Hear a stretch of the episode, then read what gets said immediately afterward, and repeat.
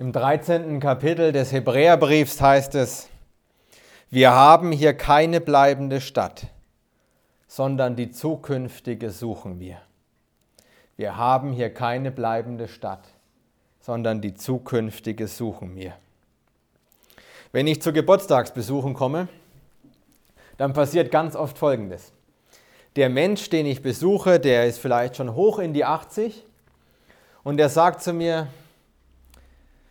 ach, wissen Sie, Herr Pfarrer, eigentlich ist alles nichts mehr. Und ich denke manchmal, der Herrgott hat mich vergessen. Und in dem Moment, in dem der Mensch das sagt, schreit der Sohn oder die Tochter quer durch den Raum, Mensch, Mama, hör auf mit deinem Quaf. Dir geht's doch gut und wir machen alles für dich und jetzt sei leis. Vielleicht kennen Sie das ja sogar. Ich sage Ihnen, ich kann beide verstehen. Es ist für Kinder unglaublich schwierig, wenn die eigenen Eltern vom Sterben sprechen. Wir lieben unsere Eltern und wir wollen die immer bei uns haben. Und der Gedanke, dass die mal nicht mehr da sind, der erschreckt uns. Wir kennen das nicht anders. Unsere Eltern waren ja unser Leben lang da.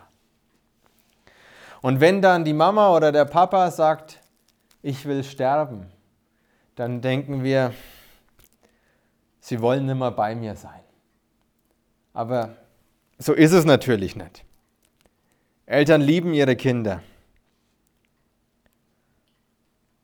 Aber es gibt halt auch den Moment, in dem er vielleicht lebenssatt ist. Man hat seine Kinder großgezogen und man ist stolz auf das, was die Kinder erreicht haben. Man hat sein Leben lang gearbeitet und hat sich selber und seinen eigenen Körper kaputt gemacht. Und jetzt sitzt man daheim und hat keine Aufgabe mehr. Die Tage ziehen sich endlos. Und wenn man dann versucht, mit der Familie drüber zu reden, dann sagen die bloß, jetzt sei leis und sag sowas nicht. Oft sagen dann die Kinder zu mir, Mensch, Herr Pfarrer, gehen Sie mal zu meiner Mama, gehen Sie mal zu meinem Papa und sagen Sie ihm, der soll aufhören, so zu reden.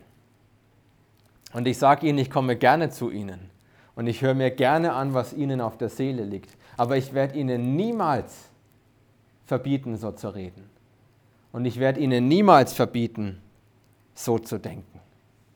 Gerade als Christen dürfen wir so reden und gerade als Christen dürfen wir so denken. Was uns Christen von den anderen unterscheidet, ist, dass wir wissen, dass das Leben hier nicht alles ist. Wir wissen, dass uns das ewige Leben erwartet. Wir wissen, unser Herr Jesus ist gestorben und auferstanden und wir werden auch auferstehen und das ewige Leben haben. Wir haben hier keine bleibende Stadt, sondern die zukünftige suchen wir. Das heißt nicht, dass unser Leben hier nicht schön sein darf. Das heißt nicht, dass unser Leben hier uns nicht erfreuen darf. Gott will, dass uns unser Leben gefällt und er freut sich, wenn uns unser Leben gefällt. Aber wir Christen dürfen auch ehrlich damit sein, wenn es uns nicht mehr gefällt. Wir wissen, dass das Leben nicht perfekt ist. Und Krankheit und Alter können eine Last sein, das ist so. Und das dürfen wir dann aussprechen. Gott weiß, dass das so ist. Und weil er es weiß, ist er Mensch geworden, um für unsere Sünden zu sterben, damit wir das ewige Leben haben, damit die Last und die Krankheit und das Alter nicht das letzte Wort hat. Wir haben hier keine bleibende Stadt, sondern die zukünftige suchen wir.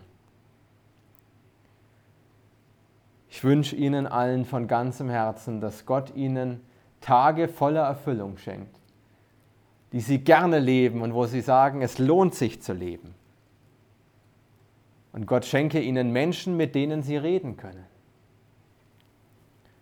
Vor allem aber wünsche ich ihnen, dass Gott ihnen ihr Vertrauen auf Jesus Christus erhält, damit sie am Ende ihres Lebens einziehen in diese zukünftige Stadt und beim Herrn sind und getröstet werden gesund sind und stark sind im ewigen Leben.